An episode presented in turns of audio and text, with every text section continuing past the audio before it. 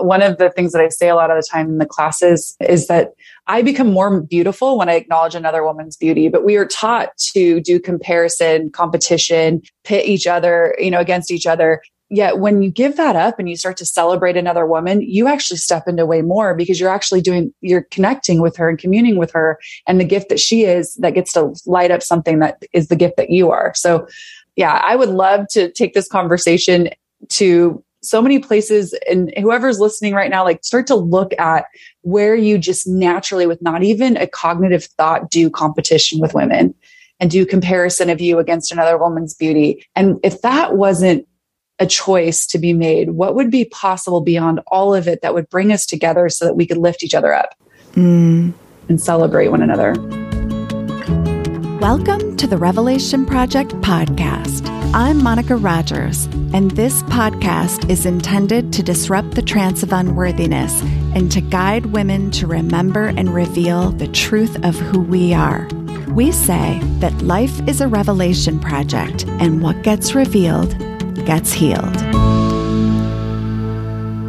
Hello, everyone, and welcome to another episode of the Revelation Project podcast. Today I'm with Sarah Grandinetti, and Sarah's starting a movement that invites women to be who they are. She's more than just a pretty face. She's a wife, mother of four, an international educator, and a guide to greater consciousness. Her classes explore such topics as parenting, relationships, money, and more. Having recently left the Los Angeles celebrity salon she owned for 15 years, she has now dedicated herself to changing the conversation about beauty. Amen. Inspired by the book Being You, Changing the World, authored by her brother, Dr. Dain Heer, Sarah has created Being You Beauty, a class experience offering tools, insights, and conscious conversations designed to dismantle the overbearing beauty standards and reveal what is actually possible when you include you and your body in what you perceive as beauty. Being You Beauty is a worldwide movement. Having just completed a seven day social media challenge with thousands of participants, being You Beauty asks the compelling question What have you defined as beauty that limits you from receiving your own beauty? Beyond the trendy ad campaigns used to sell quick fixes, Sarah knows there's nothing to fix. She's on a mission to inspire us all to acknowledge the beauty we truly be and the gift that unique brand of beauty is to the world. Welcome, Sarah. Thank you. I'm so happy to be here. So excited to have this conversation with you. Me too. I love, okay, so I want to just first say that the thing that stands out the most to me is this claiming beauty, claiming it, because so many of us are taught that there's some kind of a beauty standard. And I used to do a photography workshop with women and so many women would see the images and say, why do you only photograph beautiful women? And I would say, because that's all there is. You're next, right? I love that. Yes. I've actually had an example or an experience just like that in a class, you mentioned my brother, Dr. Dain Heer, and someone said, Hey, you only bring to him in a class, you only bring beautiful women up on stage. And I was like, Well, yeah. That's all there like, is. That's all there is. And I, I, it's so funny that you just said that because that was one of my defining moments to know that I saw something different that I, you know, we all think that we look at the same things in the same way, but we're all so different. And that was um, a highlighted moment in my life when I did not understand that point of view at all. And I needed Dain to break it down for me to get me to understand the judgment that that person was giving him because it didn't make any sense to me that that was something wrong. Say more about that, Sarah. Yeah, say more about that. Like the judgment piece. The ju- well, the judgment piece was that dain had actually invited people in a class in an access consciousness class to share with him his their judgments of him because he was showing us what it was like to receive judgment and not have to push it out, keep it out. and how you could just receive it and let it flow through you. And so a person went to the mic and said, Well, my judgment of you is you only bring beautiful women on stage. And I ran to the mic right after that and said, Dain, can you help me? Because I don't understand how that's a judgment. It seems like a truth to me. Why is that a judgment? And he had to walk me through it like a kindergartner to explain to me where this person was coming from in creating that judgment. It was so much about how this woman had never been chosen to go on stage and because she had decided yeah she what or defined herself as not beautiful she kept herself separate from all of the women who she decided were beautiful that were being chosen so beauty was separate from her so she would never be chosen so fascinating. And over here i was projecting that it was a man that said that. Oh yeah so there's another one, right? Like yeah, it's it's totally. like it's there's so much projection, judgment, and it is. It's coming from ourselves. Often we're projecting what we ourselves are longing for. And so there's that claiming piece that it's like dare to claim that you are beautiful. Dare to claim that you can have that. And it's just a wonderful kind of like head switch, you know, like there's this way that we just continually kind of tell ourselves a disempowering story.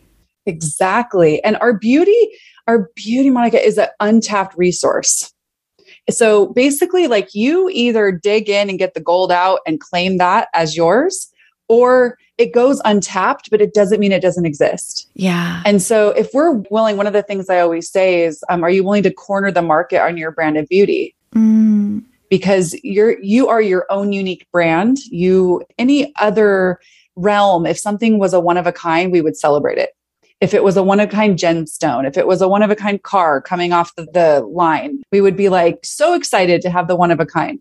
As soon as it comes to us and our beauty and our body and our being we're like no we must be like everybody else to be valuable. It's wild but how do we change it I was reading a quote on your website that said, Why are you trying so hard to fit in when you were born to stand out? And that's that piece. It's like we, we do ourselves such a disservice when we don't celebrate our uniqueness. And there's, I know that visibility, that way to just be who we are with full permission is such a difficult journey for, I will say, most women. And I, I wondered if you could kind of just start by and, and, then of course i want to go back into your background and talk about your you know celebrity world and leaving that. But i wanted to start really like why do you think that is? Why is it so hard for women to give themselves permission to be visible in their unique beauty well, I think there are so many whys, but I really love that you were you introed with the fact that I also do parenting classes because I truly believe that a lot of our points of view and a lot of how we have to show up in the world, we are mimicking from what we were taught was right and wrong, good and bad from our parents. Mm-hmm. And our parents, not that our parents were wrong, they were taught that this is how you show caring is that you protect and you tell your child when to like turn it down and when it's okay to turn it up and how to tiptoe through the world without making very many waves.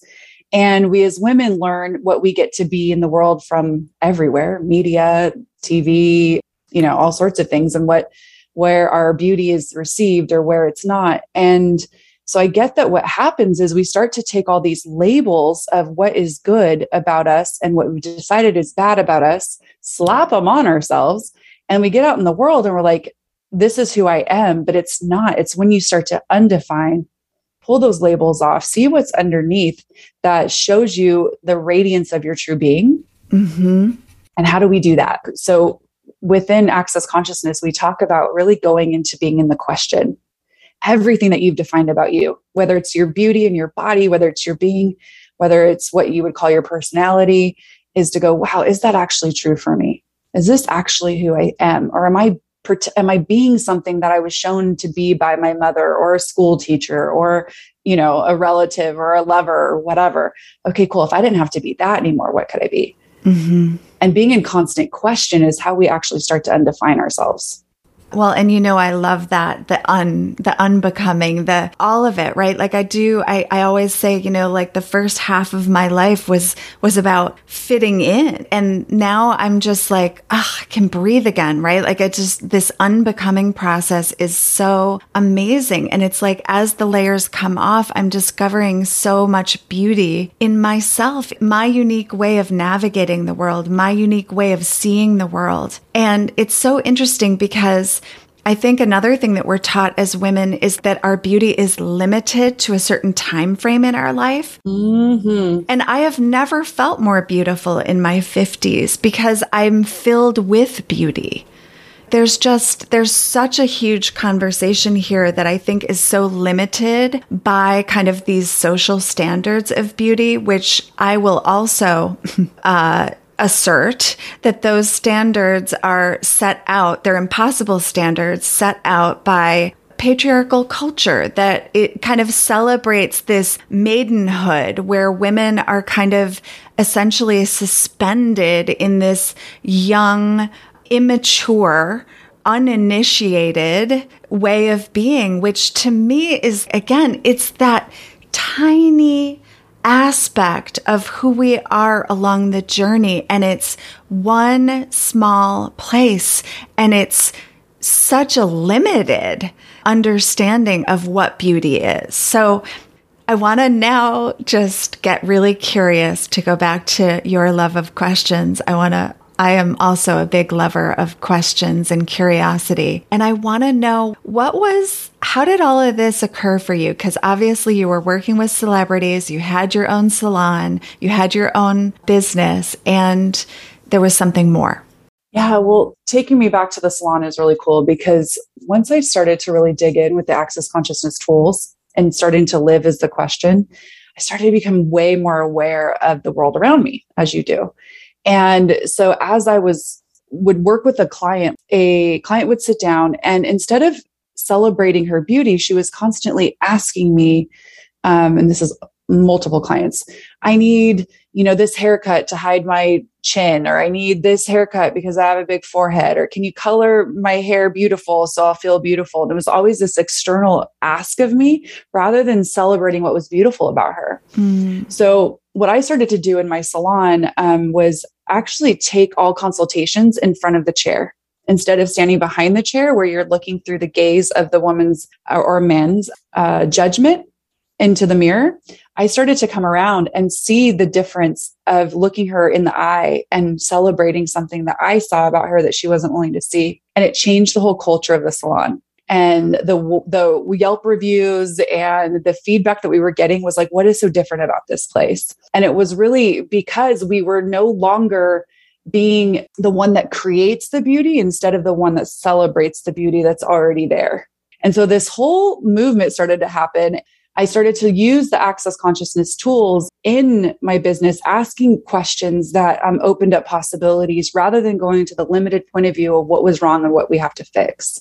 And when I saw that taking place, I was like, okay, what else can I be here? And I started to go into facilitating Being You classes from the Being You Changing the World book that you mentioned by my brother, Dr. Dain Heer. And I was like, okay, what else? And then now I've created a Being You beauty class that really does look for what we can be or what we already be, actually, that um, has never been uncovered and unveiled to us. Yeah, what we already be. And and learning to celebrate. It's a practice. Celebrating is such a practice because it's so not what we've been taught to do. I love, love, love what you just said. That shift between creating the beauty to celebrating the beauty. And just by changing your vantage point, it shifted everything. And instead of standing behind, looking in the mirror, getting in front and looking at her and pointing out and celebrating what what you saw. It's like, wow, what a what a shift, what a revelation. You would be surprised about how many women don't even know the colors that are in their eyes. They're, we're not taught to look and admire. We're not taught to to see ourselves. It's like always a reflection of judgment. And so when you can be in front of a woman or a man, but and stand there with no judgment and perceive the beauty of them, it actually radiates louder because you're there acknowledging it with no walls and barriers. And I've invited women to say, Hey, what if, what if we added these color highlights because it'll bring the specks out in your eyes? And women will be like, I have specks in my eyes. What? Yeah. And I'll have them come to the mirror and get closer and look. And they'll be, you know, some women have been brought to tears because they've never actually looked at their own eyes. Mm. That's the wild thing that's out there.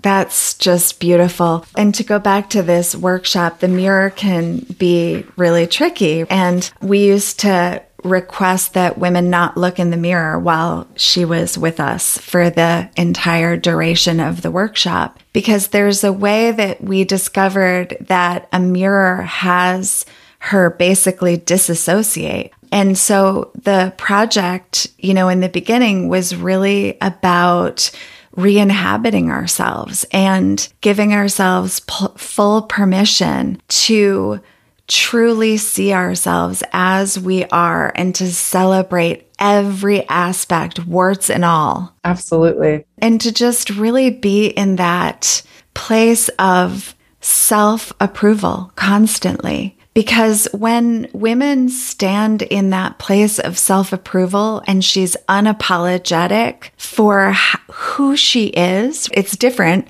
than not apologizing for behaving badly. It's more about giving ourselves permission to be fully self expressed in who we are and just celebrating that and you know, it just changes your whole body posture. I mean, I think about how that just, just even that the way that we often apologize for ourselves just in how we walk, in how we dress, in how we take up space in the world. It's like, no, not that. To have a woman show up and just take up space, that's beautiful. Agree a hundred percent. I love that you brought up how we walk and how we stand and how we be the space of our being because it's so easy to take a back seat as a woman it's so easy but not just like i know we talk about it like in like the corporate ladder climbing the corporate ladder and all of the things that women have had to deal with over the years i'm more talking about the space of being just to how we are so entrained to give ourselves up, whether it's to the kids, whether it's to the husband, whether it's to beauty standards, whatever that is, to just go, you know what? I'll give myself up here. That's just going to be more ease. Where the empowerment of women and what you're creating with your podcast and all of your platforms, and like what I've learned with Access Consciousness and what I create is really to start to open up the space where you can choose to be more of you, which then the beauty comes forward and comes comes to front. And you I've seen people's faces change, their bodies change because they're actually being now rather than taking a back seat in their life, whether figuratively or otherwise. Yeah, it's so true, Sarah. You know, I was I often observe because I have the opportunity to with so many women and the ones who are showing up are animated and self-expressed and unapologetic and fun and funny and, you know, willing to be messy. And those are the ones that I'm like, those women stick with me. They stick to me. Like they, there's something that happens in the chemistry of my own body when a woman shows me her full self. It's literally like she blessed me. Yeah. Yeah, no, I, I, totally agree. And one of the things that I say a lot of the time in the classes is that I become more beautiful when I acknowledge another woman's beauty. But we are taught to do comparison, competition, pit each other, you know, against each other. Yet when you give that up and you start to celebrate another woman, you actually step into way more because you're actually doing, you're connecting with her and communing with her and the gift that she is that gets to light up something that is the gift that you are. So yeah, I would love to take this conversation to so many places and whoever's listening right now like start to look at where you just naturally with not even a cognitive thought do competition with women and do comparison of you against another woman's beauty and if that wasn't a choice to be made what would be possible beyond all of it that would bring us together so that we could lift each other up mm. and celebrate one another yeah, well, back to that training ground and how we're socially conditioned. There is that, and I think we, we pointed to it when you were talking about the parenting aspect because the wound comes from that childhood experience and the modeling that we had. And even if we managed to avoid it with our parents, which um, you know, is rare. You know, if you did, like, wow. Um, but but but even then, you know, you're socialized through school. Like there's just a way that you kind of learn how to do that. It's just it seems to be in so ingrained in our culture. But one of the things that I loved also revealing was that before jealousy is jealousy, and this is of course from the work of Mama Gena and a wonderful coach that I've had over the years, whose name is Megan Joe Wilson. That jealousy is actually admiration. It just turns. And that same alchemy can be used the other way to notice our jealousy and to actually be like, wait a minute, that's not jealousy, that's admiration. Let me call that out. Let me celebrate that. Yeah, and that's that's so cool. I'm so glad you just shared that because one of the things I talk about too is that the we do comparison when we're little kids. You're like, I could jump this high. Well, I could climb this high. And we're like, wow, what can you do? And there's this comparison thing, but from acknowledgement of how we're so different. And then at some point, it turns to competition. Comparison turns into competition. And I love what you that you just shared that with me. Thank you. Because yeah, that if there's a nano that nanosecond that you just shared was like if you were admiring another woman or you were adoring her beauty and grateful for her beauty. And then where does that turn to now meaning something about your beauty? Mm-hmm. That if she's that beautiful, you can no longer be. And let's also not mistake that the women who are judgeably beautiful in this reality don't also have their own bag to carry because they're constantly being judged and separated from because they're judgeably more beautiful in this decade. Give it another decade, right? And then the the they're looking at like, hey, how do I connect with all these women? But the women won't want, don't want to connect with them, or they keep themselves small and they go, okay, you know what? If I acknowledge my beauty, it must mean by that judgment standard that I'm going to take away beauty from someone else. Ah, right that is such a huge thing that shows up in classes women that are just hiding what they know to be true about them which is the judgeably good right beauty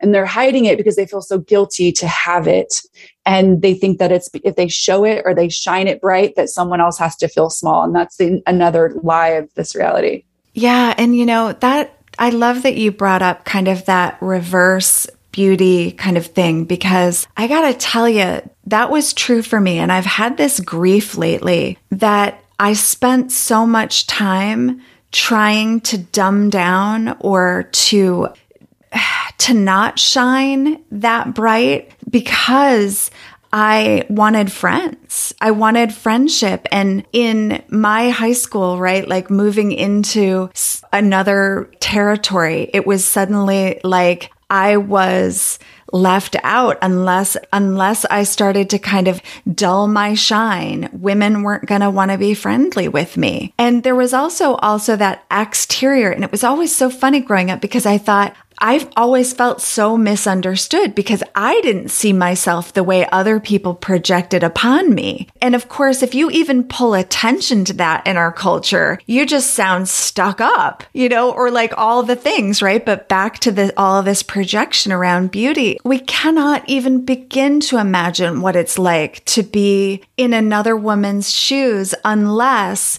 we dare to step in them for a minute and look through another perspective. We're just going to be in that projection mode otherwise. And to get curious and to ask questions, it's like, what is it like to be you? And that knowing as we start to kind of reveal those aspects of beauty and the way we've been enculturated to think about it, that we're more alike than different. And what we all really are desiring is to feel seen and known.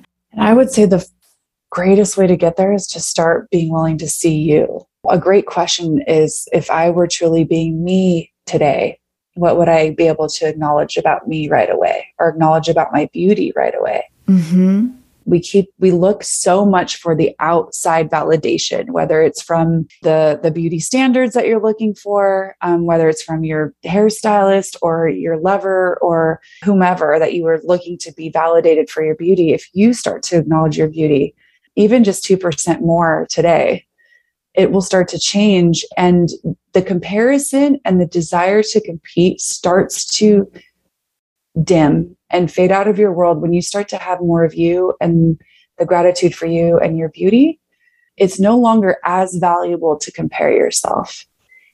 And I would be lying, I'd be lying to tell you that I don't still do that. But I know I have tools that when I catch myself doing that, I, I stop and I'm like, okay, what question can I be here? What question can I ask here? And I'll, I'll discover something, whether it's I'm perceiving the insecurity in the woman that I think I'm judging. I'm perceiving how much she's judging herself. And I'm like, okay, what space can I be for her to not have to do that? Mm-hmm. And, you know, and just, and be in the constant play of the moment without having to go into the limited point of view that I'm less than or I need to compete or compare to have me. And the tools really are so key because without those tools, we cannot pivot that moment. We cannot transform that moment or alchemize that moment. And that's what I have grief about are the moments when I think about, you know, how many moments I didn't have the tools really to pivot. And and that I did dim that I did go into a story about myself or into the trance of unworthiness as I call it. Because let's face it we teach what we most needed to learn. And it was that I was worthy just the way I am, that I am worthy moment by moment by moment. So, Sarah, I want to talk about a little bit about social media here because right? Social media. It's like, can we all just take a big sigh? There's, I see both things happening. I see so much permission and so much redefining of beauty and so much celebration. Thank goddess, because it's it also has to do with who I choose to follow and how I choose to nourish myself with imagery now versus harm myself with it or to follow people that actually are not mirroring what I most am hungry for, which is not any more of the uh, compare and despair. Well, yeah, I mean, social media has been the double edged sword. So we got to connect to a bunch more people and have our businesses out on different platforms and being received. And so our message, your message, my message, um, those that want to heal the world's message are out there for people to find. So how awesome is that? And then the other side of the sword is that we've now created a new perfection culture whether it's the perfect meal or the perfect sunset or the perfect, you know, the perfect life, only putting out there what's so perfect. And now we have more ways to judge ourselves. It's like, oh, this person's living this life. When why don't I have that life? Well, and it's funny, I've literally heard a woman in one of my classes say, well, they have that life because they're beautiful. Ah. So she gets to go on these trips and carry these fashionable handbags and wear those clothes because she's beautiful. That's that's why I don't have that. And it's it's really starting to deconstruct that culture period. And where did we come to these points of view that that's the most valuable product? And where are we looking to be inspired for our beauty? Um, i don't want to make anybody's beauty wrong. Like in classes i've talked about everywhere from how do we receive a woman who loves plastic surgery and how do we receive a woman who thinks you know being on natural and you know not shaving her legs is beautiful. Like it's all in the spectrum. Yes we don't have to judge or reject anyone's choices with their body but the social media influence has starting to skew.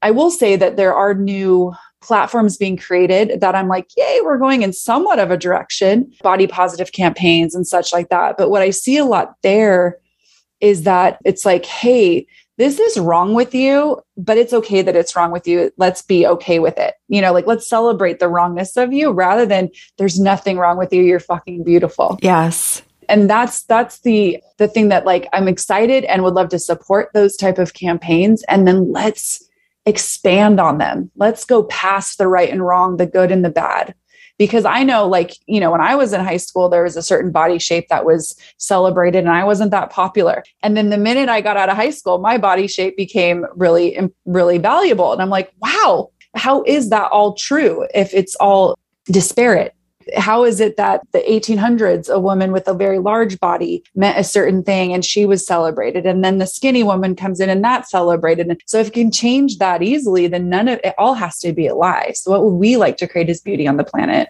it all has to be a lie. It's it's so interesting, right? Like again, I just want to point out how sick that that is such a sick cultural indicator right there is even just the commodifying of what's in and what's not. We're human beings, for heaven's sake. We are, our body is a vehicle for us to experience this incredible journey. And it's just, it's amazing to me, again, how, how this is still even a, a thing. It makes me actually exasperated, frustrated, right? But that energy, again, that also makes me that much more determined to amplify these messages of beauty and to change that norm because it is changing and I do see it and I am celebrating it. And where I'd really love to get is this understanding of interconnection, not only with everything and stop commodifying everything. Like there's also just such an organic, innate beauty in each of us as human beings who are interconnected with the earth and all of the ways that we get to celebrate our our messes in our lives, our failures, our to celebrate all of those aspects because that's what helps us be who we're meant to be. So where do you get your inspiration? Like what makes you think you can take on an industry as big as the beauty industry because so much of that industry is really committed to profiting on the lack? Um, well, first of all, I'm crazy. So, yeah, sister. But what I what I also know before I tell you about my where my inspiration came from because it's a great story. I it's what I know is that with every step I take forward, I meet people like you, and together we can change it. I know it's not me. I know that I'm not going to take on this industry or or just beauty as at large in the world and be able to change it by myself. But every little step the universe has my back and there's some door that opens and I meet some other magical being that's like, yes, that and willing to have a conversation and put it out there. So my inspiration actually does come in story form. So as you know, like I have Dr. Dain Heer as my older brother, and you know your listeners haven't checked him out. They probably should. I know you've interviewed him a few You're times. Such a good sister. Such a good sister. i am going to put it in the show notes. Okay. The links. okay. So I mean, uh, Access Consciousness and Dr. Dain Heer is a huge inspiration for me to just be me. He wrote a book called Being You Changing the World, like you said, and it just starts to explore more tools, like you even mentioned, with having the tools and be able to do that pivot point and change things. As far as the beauty industry goes, I modeled when I was a little girl and I never really understood the intensity in front of the camera. And so I was always hiding around with the hair and makeup girls and um, never wanted to go on set actually and get in front of the camera because I loved the creation that was behind, which then led me to become a hairstylist when I got older but I still I thought I had to do it in a certain way. If I was going to be successful, I had to be with the celebrities, I had to be on sets. I, you know, had to work in like film industry. And I did that for a little bit and I was just kind of unfulfilled. And I started playing more with the access tools and became a facilitator. But it was my daughter who is now 13 years old, and I'm going to do my best to try to get through this without crying. Okay. It's okay. You can cry if you want to. I'll probably cry right along with you. So she's 13 years old now, but it was about three years ago, four years ago, that over the summer from fourth to fifth grade, she developed vitiligo, which is a skin condition, um, the pigmentation of your skin. So if you have dark skin, it'll start to show up more white. And I, my husband's Italian, so she has a really beautiful olive complexion.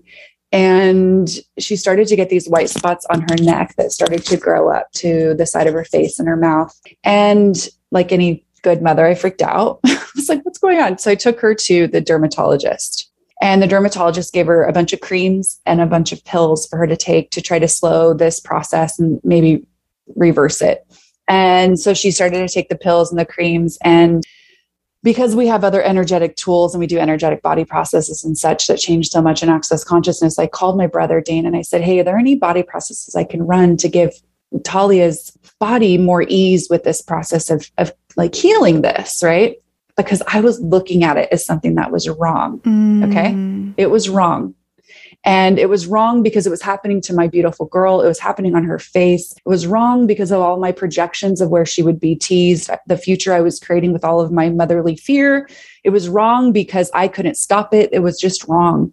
And my brother said to me, Sarah, I think she likes it. And to which I said, I'm going through a tunnel. Bye. And I hung up. So I I couldn't receive that. There's no way she would like this. And so I sat with that for a few days, still giving her her medicine on time and putting the cream on her face. And she came to me and said, "Mommy, I don't want to take this cream. I don't want to put this cream on me anymore. Mm. And I don't want to take these pills anymore." And I said, "Okay." And I'm I'm as a parent, I really celebrate giving my kids choice. Mm-hmm. And so I said, okay, well, tell me about that because it was my point of view that I needed to get through. I knew it wasn't hers. And she said, well, mommy, she's like, my vitiligo, because vitiligo changes shapes and moves on different parts of the body. She goes, I wake up every day and I run to the mirror and I don't know what I'm going to look like. She goes, Who gets to wake up and not know who, who oh what they're going to look like? She said, I actually really like it. I was like, I can't believe my brother's right again. So I said, I'm like, okay, baby, you don't have to wear it. You don't have to take the pills anymore.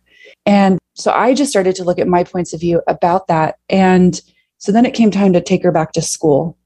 And all of my stuff came up because I could learn to love this as part of her. And I had by then. And she could do it, but could anybody else do it? Little kids are mean. And I was so, so wanting to go into protection mode of preparing her. That's what we do. We prepare for the worst case scenarios with our kids. But I know enough to not do that. So I held all that that in, all that fear and all that anxiety in, dropped her off at school. I was the first parent in line to pick her up. And I waited for her to get in the car and she did. And I said, How was your day? And she said, Great. And we did that for weeks. How was your day? Great. And I was like, when is she going to tell me that everybody's teasing her? Nobody ever did. Until one day, te- the teacher called me and she said, Your daughter just changed my life. Oh. I've never seen anything occur that just happened the way I just saw happen in my classroom. And I said, What happened? And she said, Well, her and a little boy were arguing over something like a pencil. And they started to do the thing that kids do, which like throw a dig back and forth and try to one up each other with the dig. And she said, It finally got to a point where the little boy said, Well, what are those ugly white spots on your face? To which my sweet Talia put her hand on her face and said, Oh, this, this is what makes me unique. Oh. Instead of arguing with me, why don't you go find out what makes you unique?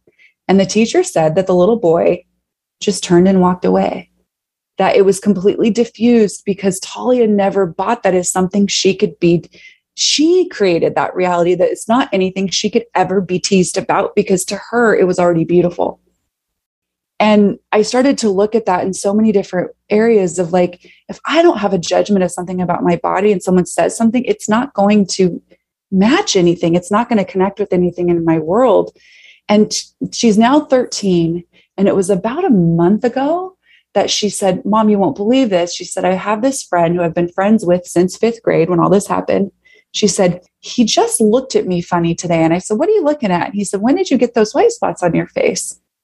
And she goes, I've had these for four years. And he said, No way. He's like, I've never seen them before. But she wasn't projecting them as wrong. She was celebrating them from the very beginning that nobody got to look into her world and make her wrong for that because she owned her beauty. She owned the gift of her beauty and she didn't have to hide it. She didn't have to hide anything. I, I'm a makeup artist. I thought for sure I was going to be teaching her different techniques to cover it. She got upset this summer because she was in the sun and when she tans on them they start to go away. And she was like oh no and she wanted to actually cover them with screen sunscreen so that she, she didn't actually have them go away. What a different point of view. Uh, okay. And that i mean you did a great job not crying. I'm a mess. I'm a total mess. Because it's such a powerful lesson in like if if we, oh, I just that's such a beautiful story. And I as the second you said you were going to tell a story about your daughter I was looking for my tissue because I think when it comes to our kids again there's nothing more powerful that can change our perspective or that can reach into our hearts and say, pay attention, pay attention to this right here, right now. And great job, mama, because all of the ways that you had to like confront your own stuff about beauty and allowing her to teach you something. Like, how beautiful is that? And yeah, we're, I brag that we are raising and celebrating these strong, resilient, beautiful daughters that are able to celebrate each other, to be able to have pivoted from where I was and teach my daughter differently and to allow her to teach me what she's learning is such a beautiful dynamic. That was a beautiful story. Thank you. Thank you. And you know, one of the questions we ask in Ask Access is what's right about this I'm not getting. And that was the question I just kept asking. So anytime anything's going on that you cannot see the future of, you cannot see what it's creating, it seems so wrong and so daunting. You can start to ask every day what's right about this I'm not getting. And what I know now from the inspiration that Talia just bees for me is my whole beauty dynamic of like it awakened what I already knew, but was pretending not to know.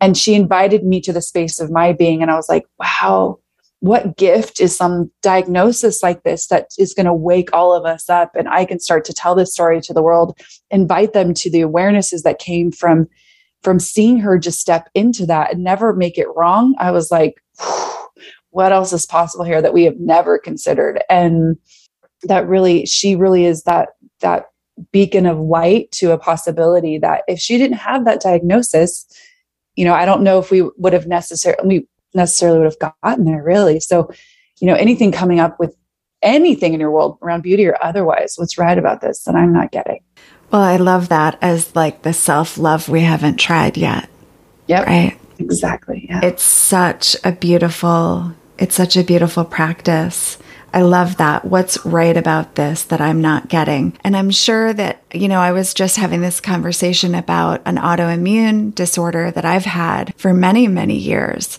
And recognizing and celebrating that it's taught me so much about how to take care of myself. It's taught me so much about how to listen deeply to what my body needs. It's taught me to stand up for myself when it comes to being shamed for not doing something or overdoing it because I know, like, no, because if I go down, the whole ship goes down and just really getting what I am to my own life and to those around me, and that I need to take care of me first before everything else. And also, what a perfect question for where we're at in this pandemic. What's right about this that I'm not getting?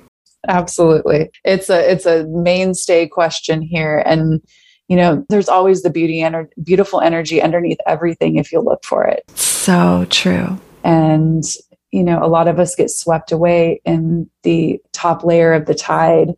And really, the undercurrent is what's bubbling and what's possible and what's coming to light. And if we stay in the awareness of that beautiful energy underneath, you can perceive the possibilities so much quicker. Well, and you just said the key word it's not on the surface. It's not on the surface. It's the soul dive. It's the looking beneath. It's the what's hiding here in plain sight that I can't see with my physical eyes. I have to see it from another vantage point and like using all of these sensory gifts we've been getting and we've and we're honing in on I I assert because I think so many of us are are learning how to use these extraordinary senses for for other purposes now. You know, to I have I've always said, you know, women are extraordinary and we were built to intuit the world, you know, in a way that I don't you know, I think is completely uh, extraordinary. And so learning how to use these extrasensory gifts is beautiful and allows us to fill ourselves with far more beauty than we can on the surface. There's so much more nourishment when we dare to go beyond what we see on the on the surface. I couldn't agree more. So we're already kind of at time, but I've loved this conversation so much. And I always love to ask my guests, you know, like what conversation or what question have I not brought up or asked that you, that you want to talk about or that you want to reveal? I would love, I think the thing that's popping right now is where, you know, I, we have a lot of focus on empowering women. And I think that what another part of the conversation that we as women could be having is to know that that we can also be a gift to empower men to acknowledge their beauty as well. Mm. The um, I know what platform we're both on right now, but I just wanted to leave that maybe at the end of the show is is that young men and men, grown men, are all also part of this beauty conversation, and I see so many men having to hide that they are at the effect of it as well. And so, as we explore this, because the world has given us permission to explore it, what can we be for men in the world to also know that they are beautiful and that they don't have to live by the beauty standards as well? And I just, I have a son and I have daughters, and I watch how the world is talking to my girls in a new way, but they're not necessarily talking to my boy. Mm. And yet, so if us women are having these conversations, where can we include the beauty of men? Yeah. And Sarah, I want to, I want to dig in a little bit here because of course I'm like so curious. How do you see that happening in like I too, right? And we, you and I were talking a little bit before we started our session, and we were talking about that until my boy reached a certain age, he actually, and he'll still joke around, but he's more joking now. Where before he used to be like, I want to paint my nails, you know, or, or just do something funky or different with his hair or and he is so beautiful. And again, it's it, there's a physicality to his beauty, but there's also like this inner radiance that is so a part of his beauty. And same with my husband. Like my husband is so is such a giver and he's such a beautiful human being. Like when I say a beautiful human being, it's like he's just got this extraordinary way of showing up in the world for other people that I just, I call that beautiful. Yeah. Yeah. I'm with you on the boy and the man. My husband's the same way. And so is it like celebrating, like point, like pointing to it, speaking to it, you know, inviting them to claim what they see beauty, you know, beauty in yeah. themselves as. Yeah. And like really creating that conversation with them. Yeah. And it's not to ignore that the beauty norms and the beauty standards also affect them. Mm. You know, like I have male clients who are beside themselves because they're losing their hair. I have have a young my son my son had body image stuff that comes up for him that we talk about but we it's not on the billboards it's yes. not being talked about it's not it's not in the magazines um you know right now we're we're in a time where like beauty standards are having an expose of sorts you know? We're um, having conversations like this about women and empowering women and the empowerment of men in their beauty is not really being talked about and men still compare themselves to other men. They do locker room talks and whatever but it's also you know their bodies are also being judged. They're being judged by women and being compared to by other men the same way that we are but there's no platform for them. There's no forum right now. Mm-hmm. And so what I know is that if we have that forum as women and we don't exclude men from the conversation, and I know that that's not where you're coming from, that's not where I'm coming from, but we can start to open up those conversations for them to have. Maybe there is a, a male leader out there that would like to have these conversations for young men to be able to explore, you know, I'm going to be a good sister again. Dain has a book called Return of the Gentleman which is which is an exploration of that of how to be a gentleman and i would just love to pump it up with a little bit of a beauty conversation here with you that beauty includes men as well yeah, I, I, love that you're pointing to this because it's true. It wouldn't have occurred to me because they don't necessarily talk about it, but that's what you're saying. It's not on the billboards. Yeah. And so, in some ways, it's kind of like this hidden again in plain sight but but it's what i'm hearing you say is it actually really works on them. It, it really has its own toxicity in their lives. And just because they're not talking about it necessarily and sharing about it it doesn't mean that it's not impacting them. And i think starting the conversation and being aware as women that's when i think that's what i'm hearing you really point to. Exactly. And and as as moms as parents as lovers as you know girlfriends whatever wives but if we start to go okay you know because the entrainment of men is to not talk about it period whatever it is right period. to go inward to hold on to it to prove their strength by not having to talk about it mm-hmm. and the amount of men that have melted down in my beauty classes that think they were being dragged there as a date or you know doing a friend sarah a favor by sitting in the amount of men who have come to their knees energetically and said, Oh my God, this conversation actually includes me. I have something to say, is you would be so surprised. And because they have dealt with their own body issues and what is the good right male body. Oh, what um, yeah. is the good, the handsome man? The you know, my son um, was born with a cleft lip, so he can't really grow a mustache. So he, you know, for the longest time judged his mustache growth. You know, right? But, um, it seems it seems like as a mother, I'm like, you're so handsome regardless. But how many how many men are just hearing that from their moms or but not from the world? Yes, right? yes. And so if we just as women stepped into our own beauty, what can we actually empower and inspire in men to know that they can too? Yeah, I, I, gosh, it's so important that you're revealing this because I do, you know, I do think too, as women, we are such the like the lantern bearers, right? And and in giving permission to ourselves, we give permission to everyone, and that includes our men. And I mean, Sarah, that's just a, a huge conversation, and I'm to, of course, get get your brother's book now because I didn't know. Again, I know he's prolific in all ways, but I didn't know he had that book. And so actually picking that up too for my boy and having that conversation. Thank you. Yeah. Thanks for bringing that up. Thanks for receiving it too. Oh my gosh. And I just want to acknowledge that about you is that there are many platforms out there that are there to empower women, but from a place of rejecting men or keeping them out of the conversation because they blame men for where women are at. And this is a totally different space. And I just want to say thank you for being that space that invites that conversation. Oh my gosh, thank you. I received that and it's so important to me because again, like this journey to wholeness, it, it does, it obviously it's wholeness, right? It doesn't, it can't exclude. It can't. And I think the more we can reveal and feel and heal, that just means that we're creating a better world for all of us. So again, I'm celebrating your work. I'm going to keep this conversation close to my heart today and for the rest of the week and probably forever. Thank you. And no. for our listeners, I just want to let you know that I'll have all of Sarah's links in the show notes. I want to point you all to a blog post she wrote that I got a chance to read this morning and we didn't talk about it on air, but it's called an open letter to a mother at the pool. And it's beautiful because it really, again, it, it like spoke to my heart in such a deep way. And that has so much to do with your work with parents.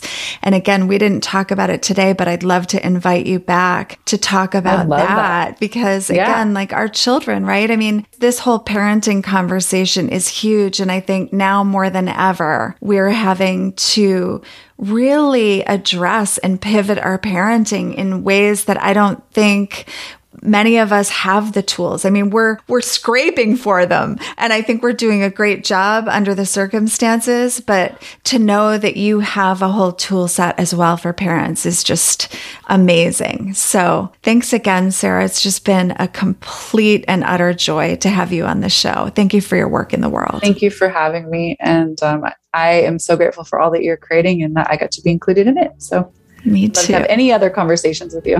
Great. Well, then more to be revealed. We hope you enjoyed this episode. For more information, please visit us at jointherevelation.com and be sure to download our free gift, subscribe to our mailing list, or leave us a review on iTunes. We thank you for your generous listening. And as always, more to be revealed.